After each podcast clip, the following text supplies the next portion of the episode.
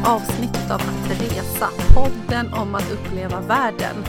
Som drivs av mig, Lisa Falåker och Annika Myre på andra sidan datorskärmen. Vi sitter här utspridda som allra oftast när vi spelar in, inte alltid. Men hur är det med dig Annika? Läget efter sommaren? Vi spelar in här i mitten på augusti så att man får ju säga att det är börjar bli återkomst till eh, vardag, om än inte slut på sommaren än hoppas vi. Hur mår du? Jo, men jag har precis liksom landat efter en lång sommar ute på språng, så vi är tillbaka i Nynäshamn och håller på med det här riset som man gör när man kommer hem. Det är tvätthögar överallt, huset ser ut som kaos. Eh, jag har lite paniken för skolstart, alla kläder liksom som ska ordnas och sådär. Men det känns ändå som att allt är som vanligt, för det jag prioriterar just nu, det är att sitta och googla efter resor. Ja, jag känner igen det där så mycket. Det är precis som vanligt när man är på, på, på, liksom, eh, på semester eller man kanske är på någon resa. Jag har aldrig så stort behov av och inspiration till att googla resor som då. Och när man kommer hem och dessutom inte riktigt vet eller alltså kommer hem och stänger igen efter sommarsemesterveckorna. Så jag har sånt behov av att ha saker inbokade och bara veta att, att det ska hända roliga saker och förstås i, i resväg allra helst. Ja men jag har märkt det på, på dig eftersom oftast när du liksom sätter ramarna för din nästa resa, det är ju när du är ute och reser. Då börjar du chatta mm. så här, mm. åh, de här biljetterna eller det här resmålet eller så. Det är som att man har den kanalen öppen liksom.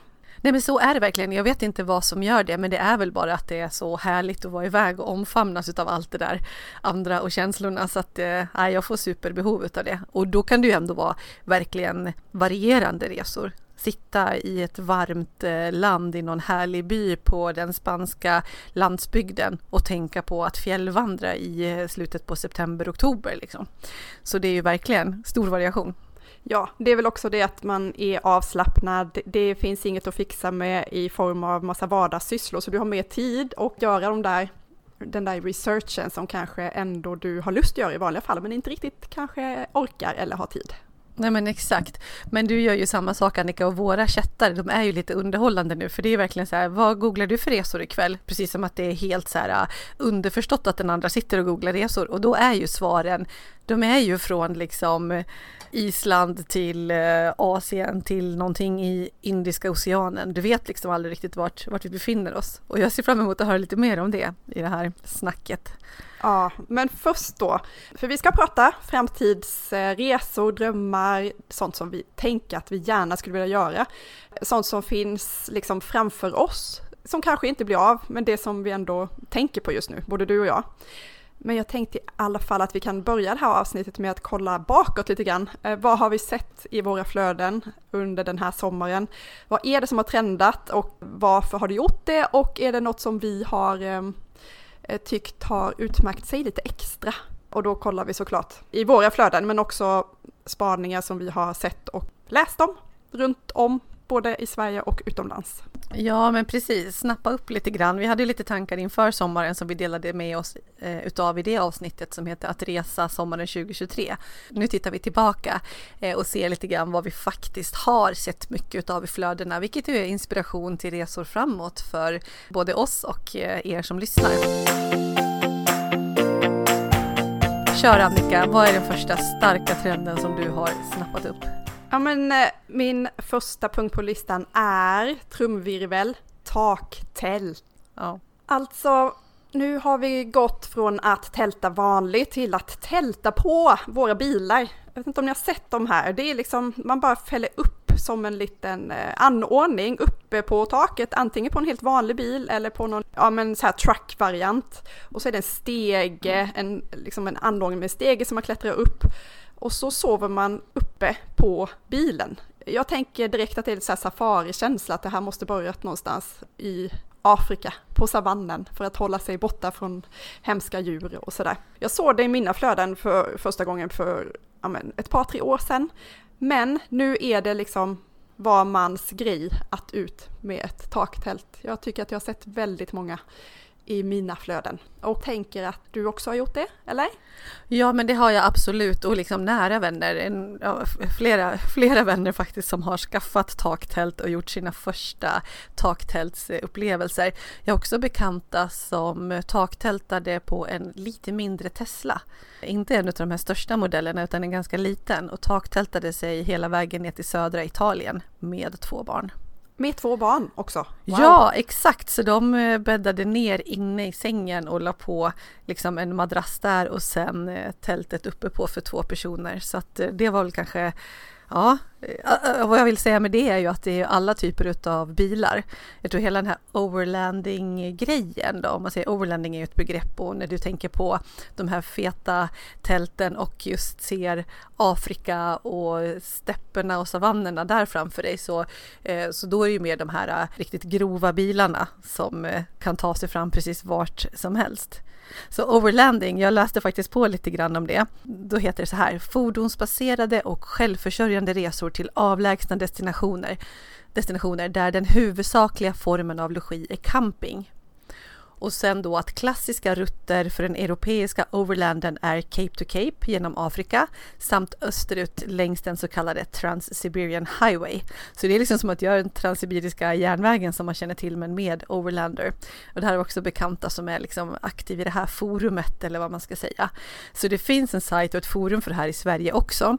Och när jag läste för just den specifika sajten så startade den 2015 smög sig på 2016. De hade liksom en handfull medlemmar då. De här medlemmarna betalar lite pengar för att kunna åka med på, eller få förtur tror jag, för att åka med på resor och få en massa, ta till sig massa information och så vidare. Så de var en handfull 2016. 2018 var de runt 400 medlemmar och 2021 runt 1000. Och nu 2023 då har vi det här i våra flöden. Våra eh, förortsfamiljegrannar som drar på taktältsemestrar med sina Volkswagen Passat eller vad man nu har för någonting. ja, och verkligen överallt. Alltså när jag var ute och sprang här i Nynäshamn längs Ringvägen, vår fina kustväg, innan sommaren så såg jag en tjej som hade bara ställt sig längs med vägen och fällt upp taktältet på kvällen och låg där och tittade ut. Och på Sturkö, liksom, vid parkeringen där båten går över till Karlskrona, där var det två taktältare som, eh, ja precis innan jag åkte hem nu såg jag dem. Så det är inte så mycket savann och stepp utan mer parkeringsplatser på Sturkö Ja, precis. Fast det är väl jättemycket för att komma ut i naturen också. Alltså, det tror jag ju är syftet på det stora hela, att du kör fram med din bil till en vacker plats där du bara kan fälla ner ditt tält som du säger superenkelt och snabbt öppna upp och ha den utsikten och vara mitt i det. Och på ett väldigt smidigt sätt och just det där med att du har ju din packning fortfarande med dig i bilen så det måste vara lite mindre meck än vad det är med tält i vanliga fall där du ska få med dig alla dina grejer och det ska slås upp och du ska hitta en jämn plats. Det är ju enkelt och tacksamt. Blir du sugen, Lisa, själv på det här med taktält? Har du testat eller är du nyfiken på att göra det? Eh, nej, jag har inte testat. Jo, men lite nyfiken, men jag funderar lite grann på målgruppen generellt. Pratade lite grann eh, här hemma inför det här avsnittet om det med min man och vi kom fram till att men är det inte så att det är de som kampar eh, som fortfarande gör det, att det är liksom i princip samma målgrupp men som då har en annan typ av kampande eller alltså som är vana att tälta framför allt. Och jag är ju inte det. Jag är uppvuxen så, men det är ju inte, det är inte mitt gebit på det sättet. Men lite sugen, jo men det är jag absolut. Jag skulle kunna tycka att det vore superhärligt och jag har absolut en längtan över det här att, att komma ut och på ett smidigt sätt kunna ta till mig den upplevelsen. Och eh, är nog kanske lite mer bekväm än det, det, det mesta tältandet som sådant, det tror jag. Mm. Du då? Jo, men jag, jag lockas absolut av det. Men hela den här romantiska bilden av att ha allting packat på en jätteliten yta. Just idag vill jag inte höra om det överhuvudtaget efter att ha bott på en jätteliten yta i en månad nu på Sturkö där vi har en villavagn. Och det är ju liksom lite samma koncept. Man bor jättetrångt, är på familjen hela tiden. Det är massa insekter precis överallt. Det är varmt när det är varmt och det är iskallt när det är kallt.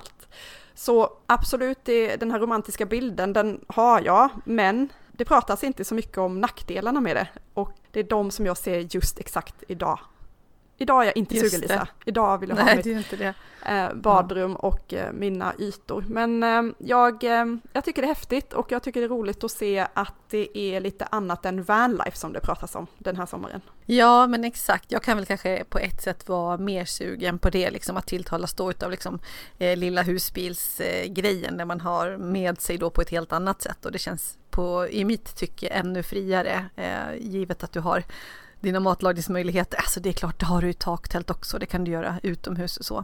Men sen har jag reagerat och tänkt så att men gud vad dyrt. Ett bra taktält, de ligger ju på, jag tror 20-25 000 kanske.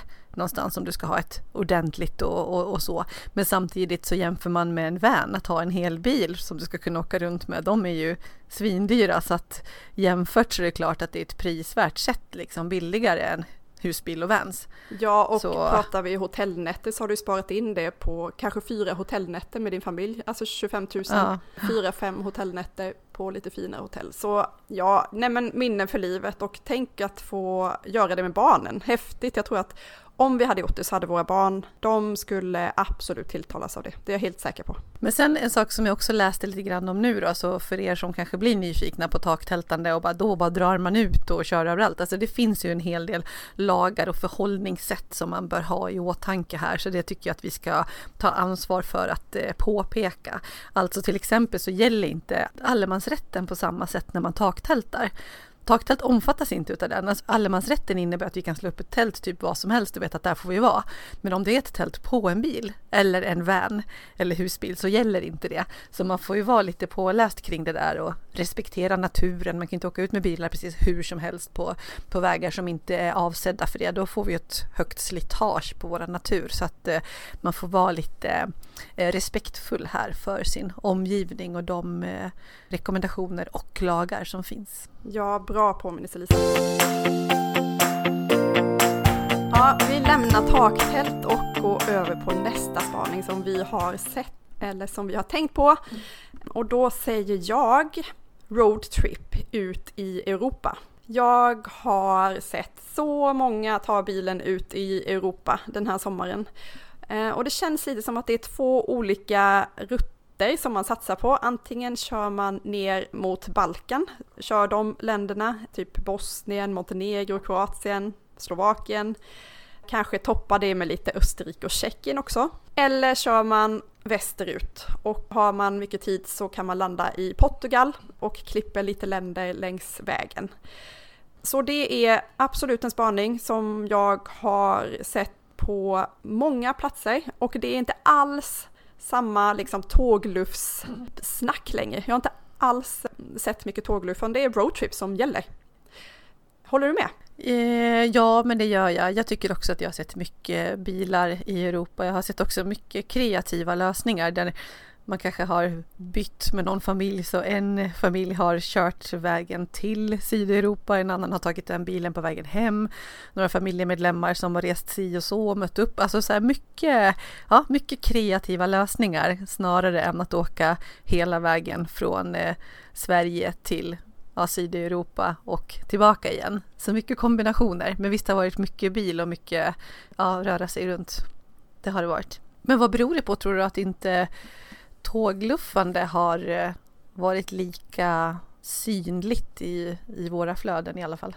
Mm, jag tänker att det, det, är säkert jättemånga som har åkt på tågluff som inte jag har koll på då. Eh, jag vet att några av våra bloggkollegor har varit iväg till exempel.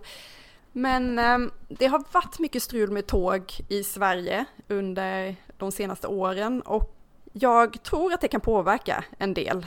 Ja, nej men trendmässigt så kan vi nog konstatera att vi har i alla fall sett mer bilande än, än att eh, förlita sig till tåg och tågens avgångar eller icke-avgångar. Att det känns som att det, det är lite mycket, det är kanske ganska mycket eh, förberedelse på ett sätt också och måla upp sina rutter innan. Så det kanske är det att det är lite mer spontanitet som har påverkat i eh, bilroadtrippandets eh, fördel. Ja, men för, för att jag tror generellt om vi pratar om det här med spontanitet så är den mycket större på resefronten eftersom vi har pratat om det här innan i podden om passa på-resor. Du vet aldrig när tillfället ges, kanske inte har utrymme att planera ett eller två år framåt och har märkt att det kan gå ganska bra utan de här minutiösa planerna. eh, som kanske ändå inte blir av. Eh, så jag har sett flera som drar iväg med bilen, bara liksom kollar väderkartan och bara vi kör. Så kan du mm. inte göra med en tågluff riktigt på samma sätt. Bara, Åh, det är dåligt väder, nu bokar jag en två veckors jätteplanerad tågrutt där jag måste boka på alla mina platsbiljetter i Tyskland och Frankrike. Det blir liksom inte riktigt lika spontant och jag tror att det spontana lockar mm. folk just nu. Mm, nej, men jag tror också det. Men samtidigt, vi har ju sett en del flyg också. Alltså vad hände med flygskammen? Och framförallt så har man ju kanske sett de som var väldigt starka influencers inom så här, jag har flugit klart, jag stannar på marken, det här kommer jag inte göra mer, som plötsligt faktiskt är överallt. Och framförallt så, jag menar det är positivt att vi utvärderar våra flygresor och, och väljer alternativ. Så att roadtrippandet är säkerligen också en konsekvens utav, utav eh, att vi vilja flyga mindre och det är ju superpositivt. Men vad hände med flygskammen? För man hör inte mycket om den. Nej, just den där punkten har jag funderat mycket på att de som skrek högst förmodligen har teleporterat sig till sina respektive destinationer utan att flyga. Eh, jag vet inte Lisa, jag, jag tror att längtan är för stor efter många år med pandemi där vi märker hur vi mår av att inte komma ut och röra på oss. Men att också kanske förstå att det är inte hela lösningen på världens alla miljöproblem att sluta flyga. Nej, det räcker inte med det liksom. Men jag tycker nog också generellt att många vänner, bekanta i mina flöden, alltså det har varit mycket utlandsresor den här sommaren. Jag tycker det har varit, och, och, och, när jag tänker också på vilken typ av resor det har varit så har det varit ganska många tycker jag som har varit borta mer lite längre tid. Alltså lite färre så här en vecka charter dit, lite mer så här två veckor där, vi bor fyra nätter på det här hotellet och sen bor vi fem nätter på det här Airbnb-lägenheten eller huset. Lite mer sådär hopplocksresor eh, och lite, lite längre. Men att det har varit många som har varit ute och rest, upplever jag det som. Jag, jag håller med om det. Det har varit väldigt mycket utlandsresor. Och samtidigt då på, på den andra planhalvan så, så tycker jag att det är väldigt många som är hemma och njuter av det. Alltså prata om det ljuva hemmalivet har satt jag upp som en egen punkt på den här spaningsstolparna eh, eh som vi pratade om. Absolut, jag håller med. Folk reser en hel del, mycket mer än vad jag trodde var möjligt med tanke på hur konjunkturen ser ut, eh, hur svenskarnas ekonomi ser ut. Men jag tycker också att hela den här liksom, vi har pratat om hemester, svemester, pandemi, alltså ekonomi. Um, jag vet inte om det beror på den, det snacket, men att vara hemma och verkligen vara hemma och inte göra något särskilt, det är liksom inte längre ett misslyckande. Utan jag tycker att när man väl är hemma så njuter folk av det mer. Och jag vet när man får den här frågan, liksom, men vad du gjort på semestern? Liksom. Äh, jag har varit hemma och det har varit så himla skönt att gå och påta i min trädgård och typ måla om lite. Att det är ganska skönt att vara hemma också. Um, mm. Sen så det här julivädret, jag vet att det är tråkigt att prata väder, men juli har varit katastrofal, vilket i mitt fall har inneburit att jag har gjort så mycket mer utflykter än vad jag brukar. För jag har spenderat fyra veckor då i Blekinge på Sturkö, där vi brukar vara. Det är inte så himla kul att gå runt på en liten yta med massa släktingar när det är så jättedåligt väder, när vi brukar bada hela dagarna och vara ute liksom. Så vi har sett till att göra massa, massa utflykter och det tycker jag mig se mycket av den varan. Alltså mycket vara hemma, kolla på det som är nära. Så visst, fler utlandsresor men också så här mer vara hemma. Mm. Ja men absolut, det känns som att många landar hemma och tycker att det är skönt och lite så här, ja men om man bor i ett, eller liksom på en plats och i en Eh, Eh, en lägenhet eller ett hus eller hur man nu bor som man faktiskt trivs i. Så varför ska man klämma ihop sig i något spartanskt eh, torp då? Blir det egentligen bättre? Och kanske framförallt om inte vädret är så himla härligt utan då är det ju mysigt att njuta av det som man har hemma. Om man trivs hemma. Den inställningen tycker jag också att jag har fångat upp i sommar. Sen har vi, om vi ska runda av den här lilla semesterspaningen bakåt i tiden, så tänker jag att eh, Norge jag har sett väldigt mycket Norge, men inte bara det, eh, utan natur i allmänhet. Alltså vi dras ut till naturen, till vackra naturvyer. Det är mycket fokus på det. Det är bergstoppar, det är vandringar, det är fjordar och otroligt vackra vyer som, som trendar i mina flöden. Inte bara i Norge, utan åker man till Alperna så är det det man vill åt, liksom, de här vyerna. Samma på Gotland, eller för all del svenska nationalparker. Den här frihetskänslan, eh, jag, jag tror att många har kvar lite av den här, ah, eh, jag vill inte vara inne i stan, pandemikänslan, för mycket folk på liten yta, jag vill ut, jag vill vara fri, jag vill inte ha så mycket folk runt mig. Jag eh, tycker mig se det.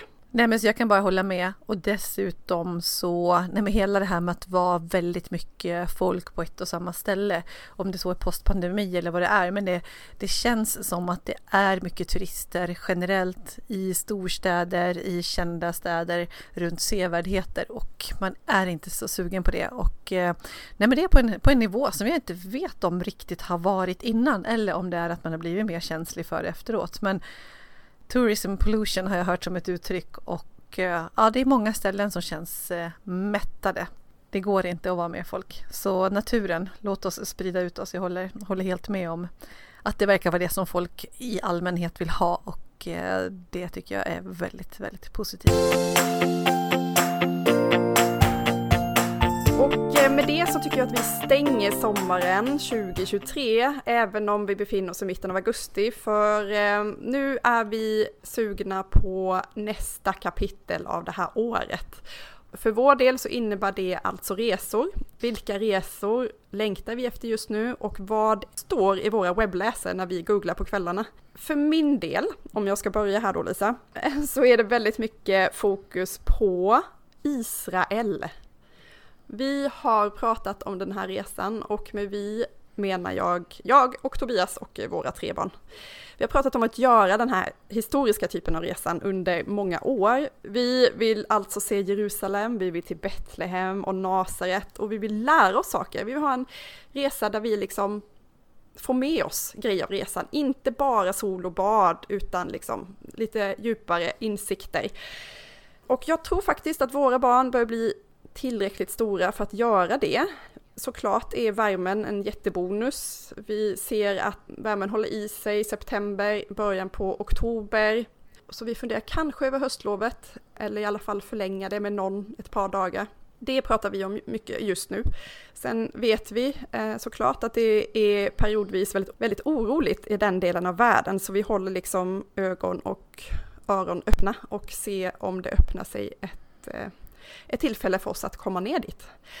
Vi får återkomma i den delen, men det är det som jag googlar på allra mest just nu. Det är Israel. Mm, spännande. Får se om det blir då, men det kanske du följer resemönstret då som faktiskt råder nu mera eller nu för tiden med lite mer spontanare med kort varsel då, låter det som. Är du i sånt fall redan redo? Du har gjort all din research och vet exakt vart ni vill åka och så? Nej, just nu är det bara den här inspirationsfasen där jag bara vill till alla ställen. Jag har inte liksom trattat ner precis exakt än.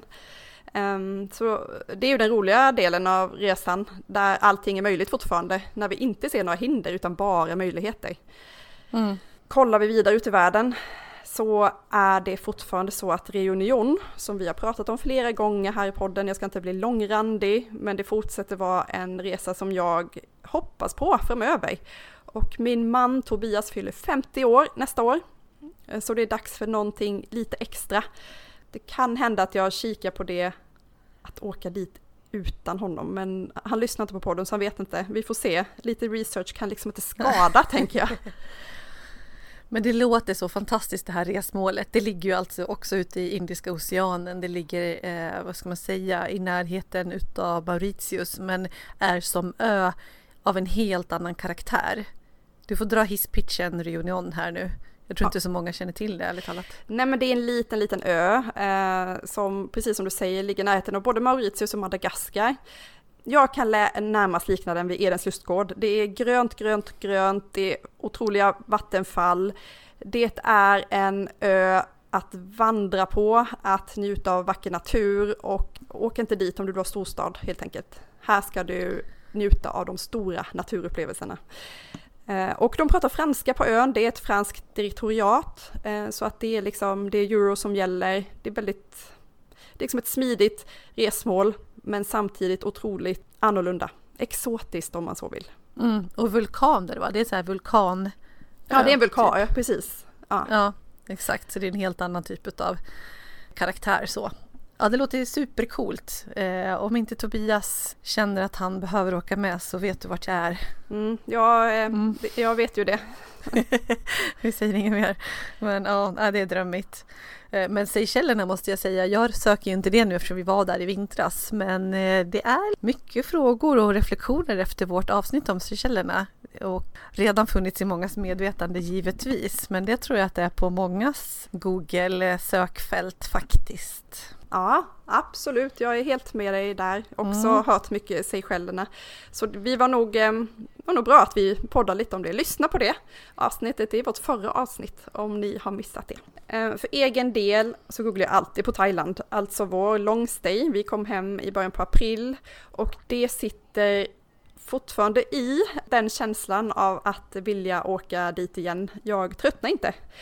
Det är liksom inte så att jag googlar en massa runt omkring utan då vill jag tillbaka till Kolanta och vara där länge igen. Jag vet inte om det är möjligt, eh, varken fysiskt eller ekonomiskt, men vi kollar alltid på det. Jag har också en pågående search till Thailand.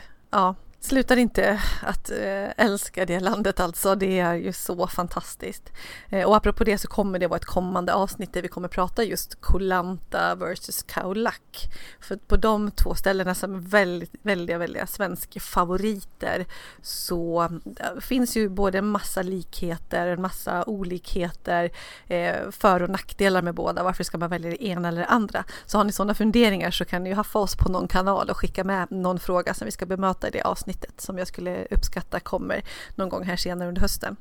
För egen del är jag sugen på Koh Chang. Det har jag varit i så många år och öarna söder om det. Jag har aldrig kommit till den, den sidan av Thailand. Liksom. I övrigt känns det som att jag har bockat av det mesta. Men det ligger i mitt, i mitt sökfält. Mm, det förstår jag. Jag vet att flera tycker att det är deras absoluta favoritö mm. när de åker till Thailand. Så mm, det får vi prata mer om framöver. Är det mer som du googlar Lisa? Vad hän vill du? Ja men alltså en riktig sån här drömgoogling det är ju Bhutan. Det, det är liksom, det bubblar upp i mitt, ja men liksom Ja men det bara kommer till mig emellanåt på samma sätt som reunion kommer till dig. Jag tror inte att det är särskilt troligt att jag kommer till Bhutan eh, på kort sikt eller ens någonsin. Jo men någonsin ska jag. Det är alltså ett litet land som ligger, vad ska man säga, öster om Nepal, norr om Bangladesh som är eh, av samma karaktär som Nepal kan man säga. Och eh, ja, men det är väldigt bergigt, östra delen av Himalaya och eh, det har alltså ingen kust utan här är det vandring, det är naturupplevelse. Det är liksom känt för att det är, eh, ja, har sagts vara så här, en av världens lyckligaste länder. Alltså när de har mätt hur, hur, hur människorna där mår så är det så här, ja, men väldigt harmoniskt och happy people enligt vad det sägs då. Väldigt så här, starkt buddhistiskt som genomsyras. Eh, det är väldigt svårt att resa dit, de släpper in väldigt få turister varje år. Alltså jag har verkligen inte fått till mig exakt hur 17 gör man.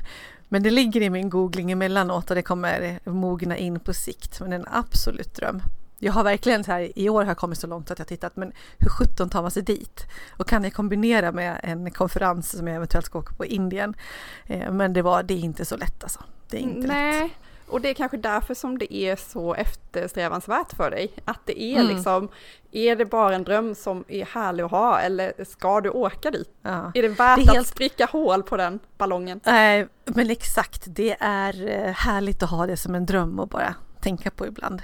Som en form av vad världen är härlig ändå. Tänk att det finns sådana platser så långt borta som är så magiska och förmodligen så otroligt fantastiska. Och där människor lever och verkar varje dag det är sådana här tankar som kan vara helt mindblowing för mig att det pågår ett liv där varje dag hela tiden. Fasen ja. vad coolt. Så och det... att kunna tänka och få tänka de tankarna nu. Jag tror att man blir lite extra glad av den insikten. Ja men verkligen. Jag kollar lite på Bali också. Våran kompis Tove som bloggar på Come Fly With Me. Hon har varit där nu i tre veckor med sin familj och avslutar med en vecka i Bangkok. De har bott där tidigare, hon och hennes man, eh, under ett par år så de är tillbaka i Bangkok som de gillar. Men just Bali, hennes resa dit har varit, alltså jag har kollat flera gånger varje dag eh, för att se om hon har uppdaterat på stories. Jag eh, älskar att se hennes uppdateringar därifrån. Det är yoga, det är frukostar som är som ser ut att vara tagna från någon sån här tidnings fina frukostar som jag tilltalas väldigt mycket av. Eh, mycket frukt och grönt och ja, men lyxigt liksom, men ändå överkomliga priser. Naturen, återigen, jag gillar den här havsnära känslan, men ändå att du kan komma ut till allt det gröna. Så Bali, jag vet att du har varit här Lisa, det kanske inte är så mycket att drömma om för dig, men för mig så finns det som ett potentiellt resmål framöver. Mm. De har ju bott på så otroliga ställen också. Alltså inte bara att de har åkt runt bland så här lyxhotell, det är inte det jag menar, utan de har ju hyrt Airbnbs som har helt, sett helt grymma ut. Och prismässigt, alltså jag som satt och attacksökte någon spontanresa i somras när jag ruttnade på vädret så, och så berättar Tove vad de betalar för en natt för en familj då, som de är.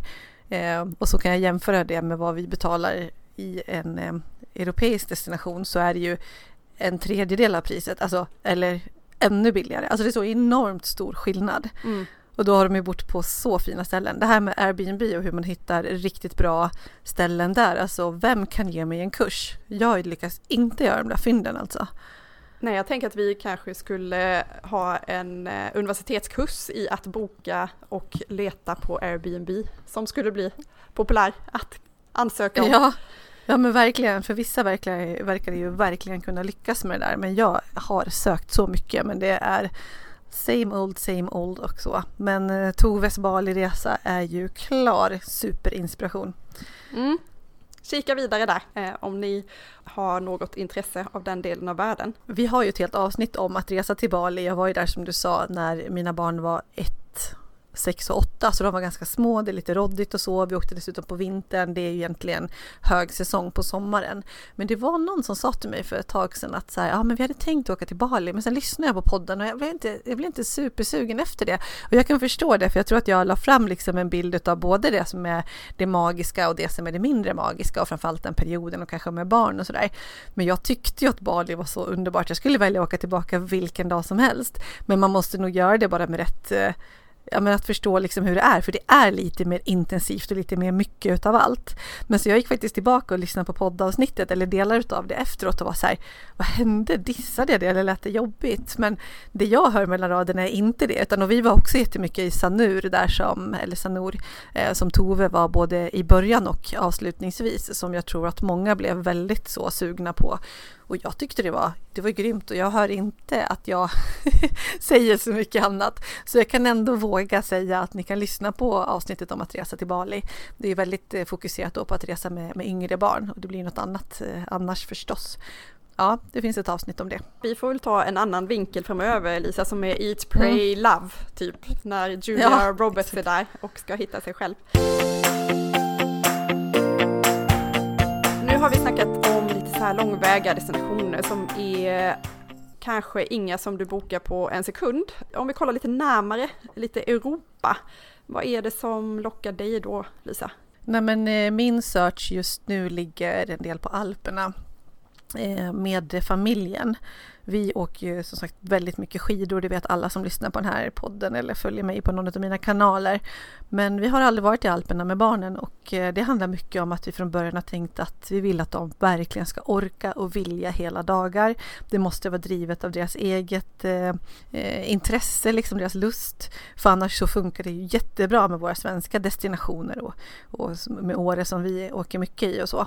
Men nu känns det som att det är så på sin höjd. Alltså det är verkligen dags att ge barnen eller att få den här upplevelsen tillsammans som familj. Så jag söker mycket Alperna. Jag söker framförallt Italien för det är barnen sugna på. Jag tror det skulle kunna passa oss som familj bra.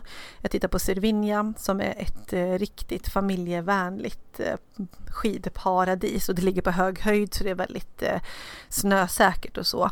Många familjer som åker, väljer att åka till Cervinia. Jag gillar också Cormajor, där har vi varit några gånger, väldigt mysig by. Så det är en annan italiensk skidort av intresse, eller Val Gardena. Så de tre italienska alpdestinationerna letar jag. Alternativt skulle det kunna vara till exempel Sankt Anton i Österrike. Det finns ju otroligt många barnvänliga och superbra eh, ställen i Österrike också som jag, eller det finns ju många, Frankrike, Schweiz och så vidare. Men det är de som jag söker. Men Annika, det är så sjukt dyrt. Jag har sett Nej, det dina... Ja, jag har sett dina eh, chattar, eh, att du skulle kunna komma typ till Thailand för samma pris över sportlovet då. Exakt, jag skulle kunna komma till Thailand för hälften av det priset med, nej inte hälften, men eh, med flyg och boende och alltihop och hur det sen är att leva där och så. Det är, det är, det är så dyrt jag vet faktiskt inte. Nej, hur nej. gör folk? Liksom? Ja, men vet du, jag är, vi kommer ta ett helt eget avsnitt i podden tänker jag till det här nu i höst inför de här liksom eh, googlingarna och vad man kan tänka på och vilka destinationer och också då prata lite mer om vi kan hitta några mer prisvärda alternativ. För jag tycker, alltså det är många som är i samma sitt som du som sitter och letar efter det här nu. Så det vore kul mm. att ta ett eh, specifikt avsnitt om det. Ja men det eh. borde vi göra. För det är ju också så, det är klart att det går att eh, sy ihop sina grejer och få det billigare än att boka med någon sån här arrangör. Eh, plussen med arrangör är att det faktiskt blir en lite smidigare grej. För alla som har varit på skidresor med barn vet att det kanske inte är rakt igenom fritt från skav. Så man får kämpa på. Har man då betalt mycket pengar och man vill ha en upplevelse så, jag menar, du har inga garantier i väder och i hur pjäxorna känns och hur orken är och så vidare. Och då tycker jag med mina tre barn att ja, men vi vill ändå bo på ett okej okay hotell och kanske ha ski in, ski out. Ja, men det blir ju så att själva kravlistan blir att innefatta en hel del eh, saker som såklart gör att priset drar iväg. Mm. Så det går ju att hitta enkelt och billigt men jag vet, eller billigt är det inte. Men jag vet inte vad som då gör att vi kompromissar med, eh, med upplevelsen. Så vi får mm. se. Men jag googlar mycket. mycket mm. Ja, spännande. Det gör inte jag. Inte just eh, för skidresor. Nej. Däremot så googlar jag Tyskland som också är en destination nu som man skulle kunna åka skidor i. Men då kollar jag på Amrum och Sylt, på öar som ligger i, i norra Tyskland. Jag är också jättesugen på Garmisch-Partenkirchen, det har vi pratat om du och jag. Inte för skidorna utan en riktig rejäl höstresa ner i södra Tyskland. Det skulle jag vilja uppleva någon gång. Jag tror inte den här hösten, eh, kanske nästa.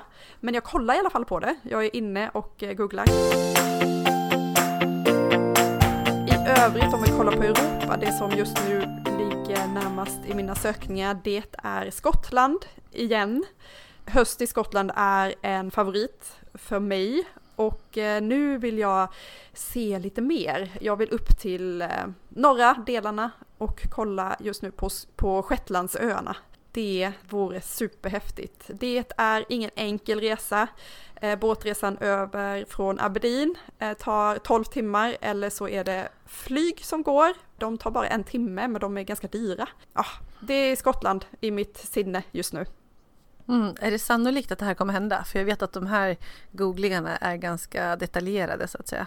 De är på nivån, kan jag boka en biljett? Ja, de är ganska sannolika, men eh, det finns så mycket som jag vill göra den här hösten. Eh, både då med familjen och själv och det är jättemycket jobb såklart nu i höst. Så att jag ska bara se hur realistiskt är det här Lisa? Jag vet inte. I min värld så är det ganska realistiskt. Jag får se hur eh, övriga uppfattar det. Jag skulle jättegärna ha med min bror, min storebror. Jag har, eh, jag har inte rest så mycket med honom, men när jag har rest har jag rest till Skottland.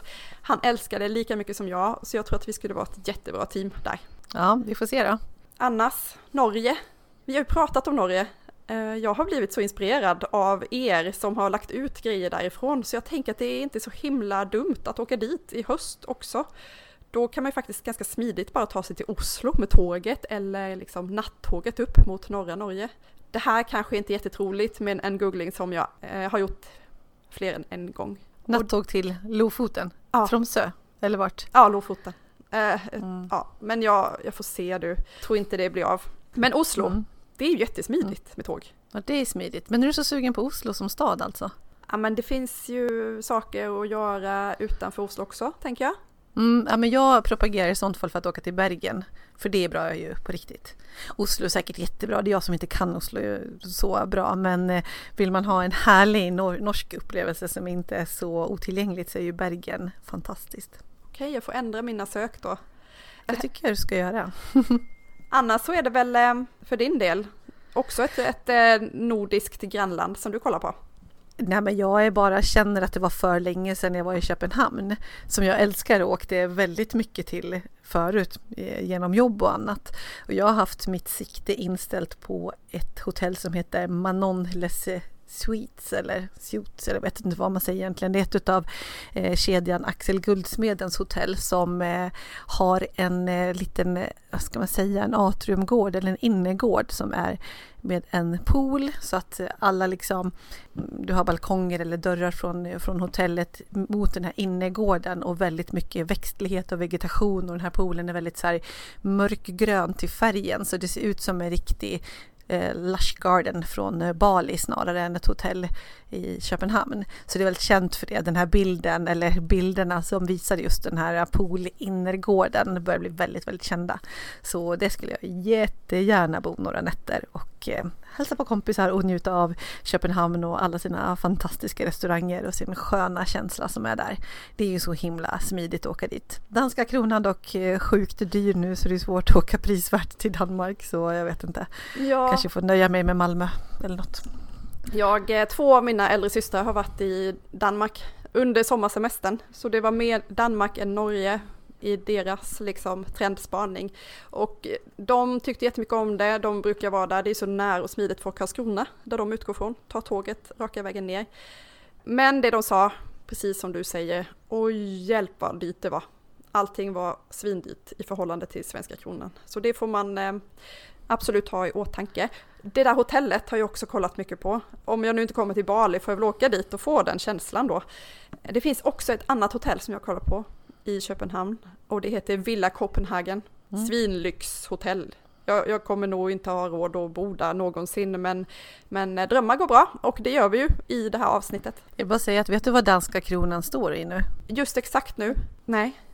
Okej då, du får nästan, du måste nästan gissa för att Nej men en och en halv har, trodde jag. Ja, 1,60. Så gör man en så här search och kollar på hur danska kronan ligger gentemot svenska så ligger den ju, och så tar man sig fem år så ligger den ju så sjukt mycket högre nu än vad den verkligen någonsin har gjort.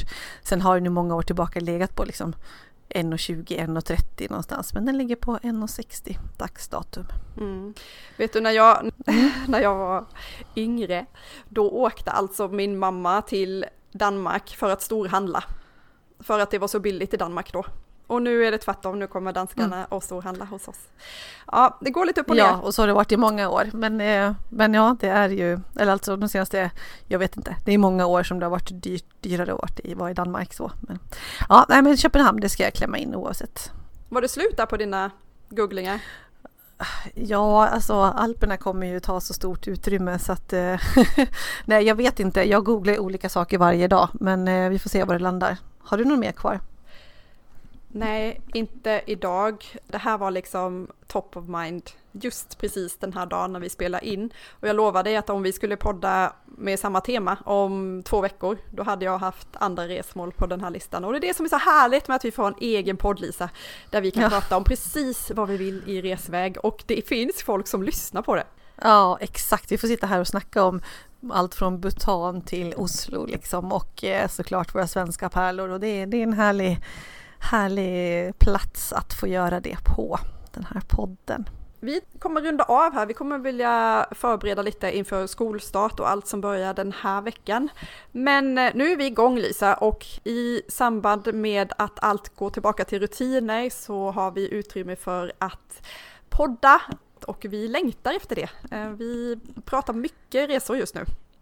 Ja, verkligen. Det, är, eh, det bubblar. Det är härligt tycker jag med reseinspiration och vissa bara väldigt eh, drömmiga drömmar och andra mer konkreta saker som faktiskt eh, blir eller har blivit verklighet. Det, det är härligt. Vi ser fram emot en spännande höst också i poddväg där vi hoppas få in inspirerande gäster, prata om både resmål och konkreta tips på hur man reser ekonomiskt och också lite dolda pärlor både i Sverige och ut i världen. Så vi hoppas att ni hänger med oss och eh, jag heter alltså Annika Myre och bloggar på resfredag.se och så har vi med oss vår Lisa Farlåker. Så ja, mig hittar ni på Let's Go Explore. Och vi hörs igen om ett par veckor. Ha nu en fin vecka. Hej då! Hej då!